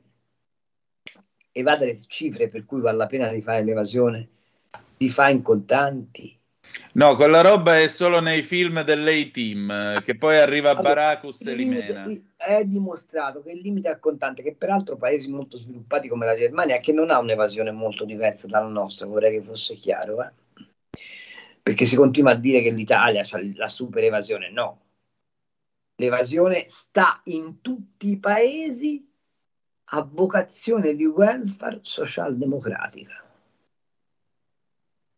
laddove lo Stato cerca di essere tuttologo e di mettere le mani in tutto, il cittadino si ribella evadendo, non c'è niente da fare. All'epoca di Margaret Thatcher in Gran Bretagna l'evasione non esisteva, ma perché se tu percepisci che lo Stato non è un ausilio o un male necessario, come avrebbe detto il mio amico John Locke, ma è invadente nella tua vita, allora tu pretendi che lo Stato faccia cose. Siccome lo Stato non fa certe cose, tu ti sottrai allo Stato evadendo. Questo è il meccanismo. Ma voglio dire, il limite al contante, l'ho scritto anche sulla Verità, un pezzo in cui dicevo: voi state ragionando di un paese che non conoscete. Allora, ci sono in Italia circa 3.600 paesi, comuni, che non hanno sportello bancario. In Italia ci sono all'incirca 12 milioni di persone che hanno sopra i 70 anni e che probabilmente non sanno usare l'home banking. Ci sono molte persone che vivono nei comuni al di sotto dei 5.000 abitanti, dove la moneta elettronica non è accettata ovunque. E la domanda è: vogliamo dirci che è un paese di evasori per il fatto che ha una struttura socio-antropologica di questo tipo? No. Vogliamo rendere impossibile a questa gente di vivere? No. Ed ecco che il tetto al contante è uno dei tanti slogan che vengono usati per dire: sto facendo cose di sinistra. No, stai facendo delle stupidaggini, stai facendo cose di sinistra. Perché ti faccio un'altra domanda. Se io voglio trasferire dei quattrini per evadere, evado col contante o cerco di far arrivare i soldi alle Bahamas e farli sparire? Ma è ovvio che io cerco, attraverso una linea bancaria, di fare dei caroselli tali che passando di qua e di là arrivano alle Bahamas e ciao. È difficilissimo, basta andare a Malta, aprire una società a Malta, dove si fa in 15 minuti. Come è comunitario su comunitario, fare affluire i soldi a Malta, dopodiché da Malta li fai sparire. Quindi che fai? La domanda è: ma se abbiamo le fatture elettroniche, se abbiamo le banche dati, se abbiamo incrociato tutto, come si fa a evadere in Italia? Non è attraverso il contante che si fa l'evasione, o perlomeno non è con 5.000 euro di limite al contante che si fa l'evasione. Mi preoccuperei invece piuttosto di altre cose, per esempio della notizia che è uscita adesso di Moody's, che taglia le stime nel 2023 al tutto il G20, e dice che il G20 si fermerà all'1,3%. Bene. E la previsione prima era del 2,5%, quindi praticamente dimezzato, ma soprattutto ci dice che l'Italia avrà una contrazione del PIL dell'1,4%, la Germania dell'1,8%, la Francia dello 0,7% e la Gran Bretagna dello 0,5%. Mentre gli USA cresceranno di un modesto 0,4%. Che cosa significa? Che siamo fermi. No, che siamo fermi e che andiamo indietro. Tenete presente che queste cifre poi vanno parametrate a tassi di inflazione che sono adesso a doppia cifra. Allora, io non credo che ci siano così tanti margini di manovra anche da parte dell'Europa per fare i furbi.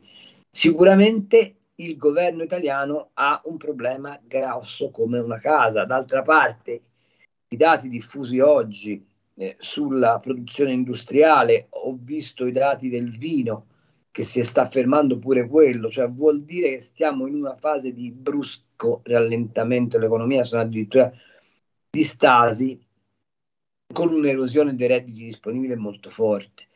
Allora, è evidente che tu sei di fronte ad una scelta: o dai retta all'Europa e quindi fai morire di fame la gente, oppure non gli dai retta e fai un'operazione molto semplice: cominci a dire faccio scostamenti di bilancio, poi qualcuno li pagherà, perché così il paese rischia veramente di andare in fallimento. Non c'è una, se questi sono gli indicatori, non c'è un'altra strada.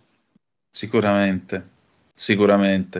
E però certo, cioè, non puoi nemmeno... Come quando in famiglia hai raschiato il fondo del barile e dici che cosa faccio? Vai là, compro oro. Non è che puoi fare diversamente. E noi al comprooro mondiale quanto possiamo darne di quello della Banca d'Italia? Perché questo è uno dei temi che poi io credo tra 2 mesi, forse anche prima, tireranno fuori di nuovo. Ed è per questo che io ti dico occhio al MES, perché spingerà la società degli economisti legati alla sinistra e alla corrente dell'Europa Uber alles, perché prendiamo il MES. Vedrai che succederà. E quando gli verrà detto a questi signori ma ci abbiamo da prendere i soldi del Recovery Fund, del PNRR, la risposta sarà: ma quelli del PNRR sono già impegnati su capitoli di spesa immodificabili. Ecco perché vogliono che noi non modifichiamo il PNRR, perché hanno bisogno che il nostro debito ci conduca in braccio alla Troica. Questo è quello che vogliono. L'obiettivo insomma è quello, hanno già preparato la corda, no? Come fa Clint Eastwood con Tuco, dice: che cos'è uno scherzo? No, non è uno scherzo, quella è una corda, cioè esatto. Questo, su dai, infilaci il collo. Cioè, questo ci stanno dicendo. Esatto. Bene. Siamo commossi. E in tutto questo, però, i fenomeni che dicono che bisogna ammazzare la gente di tasse, non sarebbe invece il caso di cancellare definitivamente un po' di debiti? Sì, sarebbe il caso di... No, allora, intanto va tolta l'angoscia delle tasse. Ecco. Perché in economia la psicologia conta tantissimo.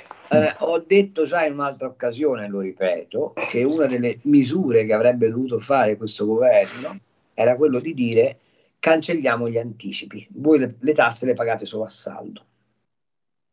Questo avrebbe provocato, è vero, un buco di bilancio, ma era semplicemente un buco contabile, perché rinviavi di 8 mesi i saldi che devi fare adesso, quindi non succedeva niente di particolarmente drammatico, ma davi il segnale che il fisco ti è, fra virgolette, amico nel senso che non sta lì a farti, ad avvelenarti la vita. Poi ovviamente dicono che sia anche pignolo questo fisco, perché è anche vero che le tasse vanno pagate, non è che non si possono non pagare, ma vanno pagate in maniera semplice, vanno pagate in maniera equa e vanno pagate in maniera comprensibile. Questo è quello che andava fatto. Ok. C'è qualcuno che ci telefona? Sì, c'è una telefonata in attesa e poi c'è anche Raimondo da Padova che ti chiede se te la senti di fare qualche puntata per approfondire la finanza islamica. Sì, volentieri, perché no? Benissimo. Allora, prendiamo la chiamata. Pronto, chi è là? Sono Gianni da Genova. Ciao Antonino, un saluto là, Gianni. A Carlo. Ciao, non ci resta che piangere allora, perché in poche parole l'Unione Europea è nata proprio per distruggere i popoli, gli usurai.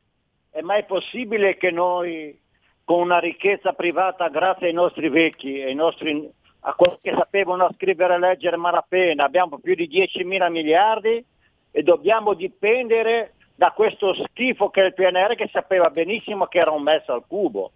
Altro che patrioti, qua bisogna subito mettere le carte in tavola, e quando si va in Europa alla cara von der Leyen, che è una rappresentante dei poteri estranazionali, viene a dire che noi purtroppo siamo i contributori netti come terzo Stato e abbiamo già dato più di 120 miliardi da quando è nata questa schifezza a adesso. Altro che il PNR, che sono la panacea. Quando si sentono certe notizie io le tolgo dai giornali perché sono assurde, cioè sono altro che usurai, ti fanno fare quello che vogliono loro, quello che non serve a noi. Guarda un po' quello che è successo nel 2016 nel centro Italia, se a Castelluccio, Pieve Torina, tutti quei paesi dove c'è stato il terremoto, si è risolto ancora qualcosa? Siamo ancora lì in brache di tela, altro che PNR. E lì il caro Draghi di casa mia. Ecco appunto. No, non si è risolto nulla, ma il problema è che il PNRR è concettualmente sbagliato, o meglio, è stato concepito per sistemare un guasto che non c'è più e che aveva delle caratteristiche completamente diverse. Sostanzialmente il PNRR a che cosa doveva servire? A recuperare il ritardo accumulato con i lockdown, questo era il tema. La congiuntura negativa economica oggi col lockdown non c'entra nulla, le caratteristiche sono altre. È il sistema che è deglobalizzato e che quindi ha un problema enorme di riallocazione di risorse. È un sistema che è deindustrializzato e questa è la colpa nostra, perché abbiamo pensato che l'Oriente potesse diventare la fabbrica del mondo e noi ce ne stavamo tranquillamente in poltrona a non fare nulla. Ma soprattutto oggi ci sono delle strutture nazionali deboli, quindi gli stati e anche l'Unione Europea, e ci sono delle strutture economiche fortissime, cioè le multinazionali, le quali in un mondo deglobalizzato stanno meglio ancora che nel mondo globalizzato, perché si trovano di fronte alla mancanza di autorità regolative. Allora il PNRR non deve servire a fare la decarbonizzazione, eccetera, eccetera. No, dovrebbe servire a irrobustire gli stati per consentire di avere un controllo effettivo sui mercati. Ma tutto questo ovviamente non lo vogliono. Esatto, è proprio questo il problema. E poi c'è anche questo fatto che in ogni caso noi usciamo da qualche anno di amministrazione targata PD che si muoveva sempre sul principio che ce lo chiede l'Europa. Sì, e guai a rispondere di no. Sì, guai a rispondere di no, ma anche sull'altro principio del tassa e spendi, cioè noi abbiamo portato la spesa pubblica con una interpretazione distorta delle teorie di Keynes a dei livelli tali che è insostenibile. E poi hanno voglia a dirmi che noi avevamo l'avanzo primario perché dovevamo poi pagare il debito, tutto vero, ma la verità vera è che tu hai due strade: o trovare risorse nel bilancio pubblico per sostenere lo sviluppo, oppure liberare risorse dal bilancio pubblico per far sì che i privati facciano lo sviluppo. Questa è la seconda strada che andava intrapresa, è la strada che dovrebbe intraprendere questo governo. Ancora non ne vedo cenno, ma certo non è che si fa dalla mattina alla sera, dobbiamo dargli il tempo quantomeno di pigliare le misure, e poi c'è da andare in Europa a litigare tutti i santi giorni. Questo è poco ma sicuro, anche perché mentre parlavi di spesa, di spese inutili soprattutto, mi sono ricordato di una cosa: mentre la gente crepava negli ospedali, mentre l'economia andava a rotoli perché dovevamo stare in casa e poi saremmo tornati ad abbracciarci, il governo del padre dei poveri, così è stato appellato in quel di Palermo, Giuseppe Conte, ha varato il bonus monopattino. Esatto. Volevo ricordarvelo. Anche banche a rotelle? Sì, per carità, quelli sono proprio la ciliegina sulla torta, ma il bonus monopattino, ecco, io vorrei che ve lo ricordiate. Cioè, in questo paese, anziché assistere le aziende, hanno dato soldi alle persone per potersi comprare un monopattino. Cioè, il monopattino, vi rendete conto? Com'è che si esce da una crisi economica spaventosa? Com'è che si esce da un cambiamento epocale? Dando al popolo il monopattino. Quindi ricordatevelo quando c'è da dire: ah, ma lo Stato, ma che cosa avrebbero potuto fare, ma questo, quest'altro. Ricordate un'unica parola ai vostri interlocutori: monopattino, né più né meno. Intanto io ti dico che qui continua a tremare la terra, abbiamo avuto una botta tremenda adesso. Ma sbaglio, il cane abbaiava per questo. Esatto, e quindi vi do un bacio. Va bene Carlo, mi raccomando, take care, dicono gli americani, vai tranquillo. Grazie. Ciao Antonino, e ci sentiamo prestissimo. Io e te ci telefoniamo poi domani. Okay? Va bene, grazie ancora Carlo, ciao, un abbraccio. Ciao. Ecco, lasciamo andare Carlo perché francamente ci mancava solo la scossa in diretta radiofonica è in radiovisione qui sul canale 252 del Digitale Terrestre, o se preferite sulla nostra app di Radio Libertà, o ancora la pagina Facebook, la pagina YouTube. Ebbene sì, ha ripreso a vivere, a funzionare il canale YouTube. E abbiamo anche il canale Twitch, perché noi siamo giovani, non siamo cringe e soprattutto non siamo boomer, come dicono i giuovini di oggi.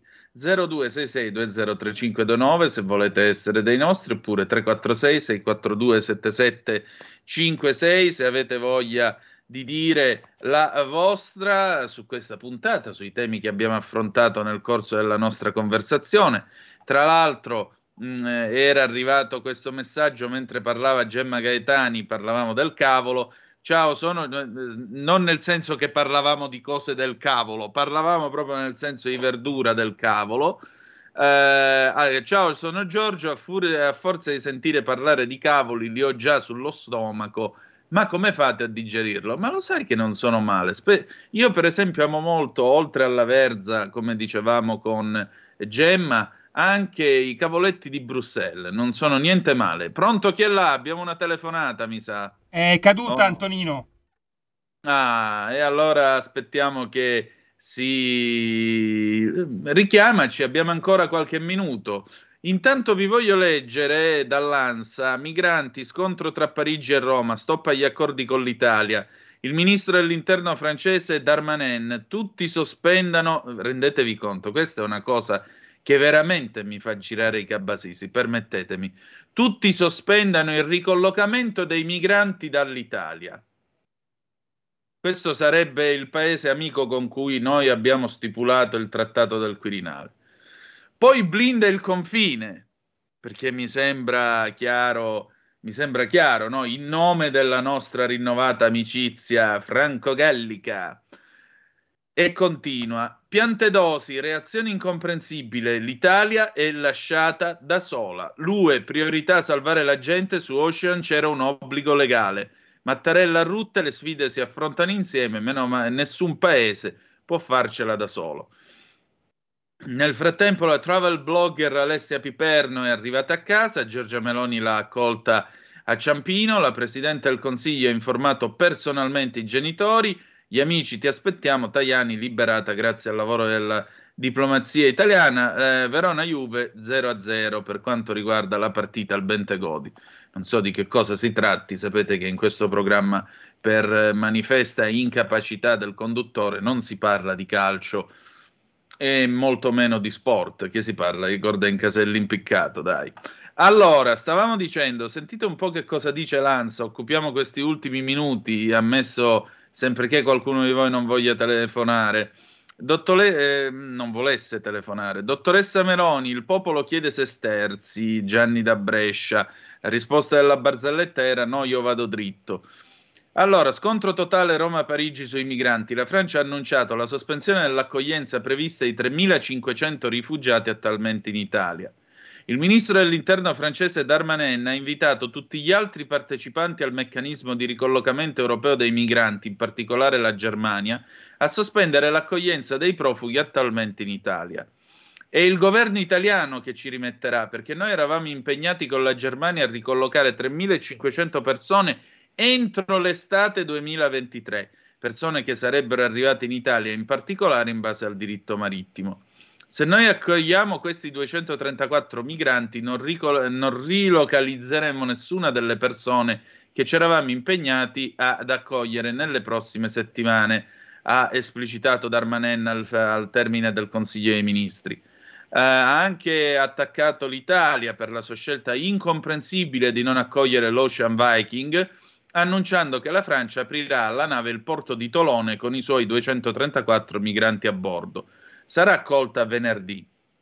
La Francia deplora molto profondamente che l'Italia abbia fatto la scelta di non considerarsi come Stato europeo responsabile, ha detto Darmanin a proposito della decisione del governo italiano di rifiutare lo sbarco degli oltre 234 naufraghi a bordo della nave. Tra le misure di ritorsione contro l'Italia per la mancata accoglienza dell'Ocean Viking, la Francia assumerà delle misure di rafforzamento dei controlli alle frontiere, quindi torneranno a sbattere le donne incinta giù dai loro treni a Ventimiglia. Questa è la loro civili, il loro senso di umanità, no? Con l'Italia. Poi ha annunciato Darmanin aggiungendo che la Francia trarrà tutte le conseguenze dell'atteggiamento italiano anche sugli altri aspetti della relazione bilaterale tra i due paesi. Quindi si fanno i trattati di amicizia e poi però quando gli brucia il peperone improvvisamente se li dimenticano. Ma pacta sunt servanda, cari amici di Parigi, pacta sunt servanda. Per il ministro dell'interno italiano Matteo Piantedosi, la reazione che la Francia sta avendo di fronte alla richiesta di dare accoglienza a 234 migranti, quando l'Italia ne ha accolti 90.000 solo quest'anno, è totalmente incomprensibile di fronte ai continui richiami alla solidarietà dovuta a queste persone. Ma dimostra anche quanto la postura delle altre nazioni di fronte all'immigrazione illegale sia ferma e determinata. Quello che non capiamo e in ragione di cosa l'Italia dovrebbe accettare di buon grado qualcosa che altri non sono disposti ad accettare. Ha ragione Piantedosi, io direi che ne abbia da vendere, permettete. Chi è qua che mi scrive? Antonino, adesso i francesi si vendicheranno perché sono un popolo vendicativo. Ciao Gio da Varese, ciao Gio. Bisogna dire che i maggiori responsabili di questi screzi sono i sinistri. Guarda, io non lo so chi siano i responsabili di questi screzi, so soltanto che quando tocca... guardate, ve lo dico in dialetto calabrese, manca poco, quindi chiudiamo con questa perla del giorno, per imitare Gentisosa, così, perla del giorno. U cornum culudatru e filudariganum. Ve lo traduco. Il corno nel fondoschiena altrui è soave per noi come accarezzarsi con un filo di origano. La verità, se permettete, è che fino a quando non tocca a loro sono tutti accoglienti, buoni, democratici e naturalmente docenti di civiltà nei confronti di questo paese. Dopodiché, quando gliene arrivano 234, non 90.000, chiudono i confini e si preparano ad assumere tutte le conseguenze sul piano dei rapporti bilaterali. Questi sono quelli che hanno firmato il trattato del Quirinale con noi. E con questo noi ci salutiamo. E ci salutiamo con un pezzo che a sto punto capita a fagiolo, Marooned dei Pink Floyd, cioè Abbandonati.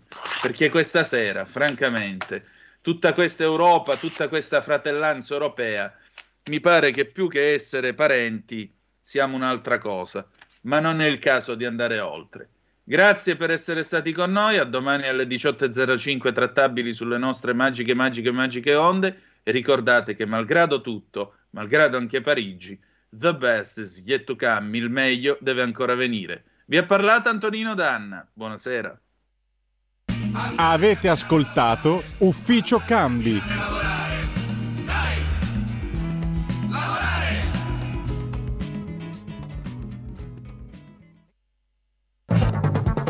Avete ascoltato Zoom, il drive time in mezzo ai fatti.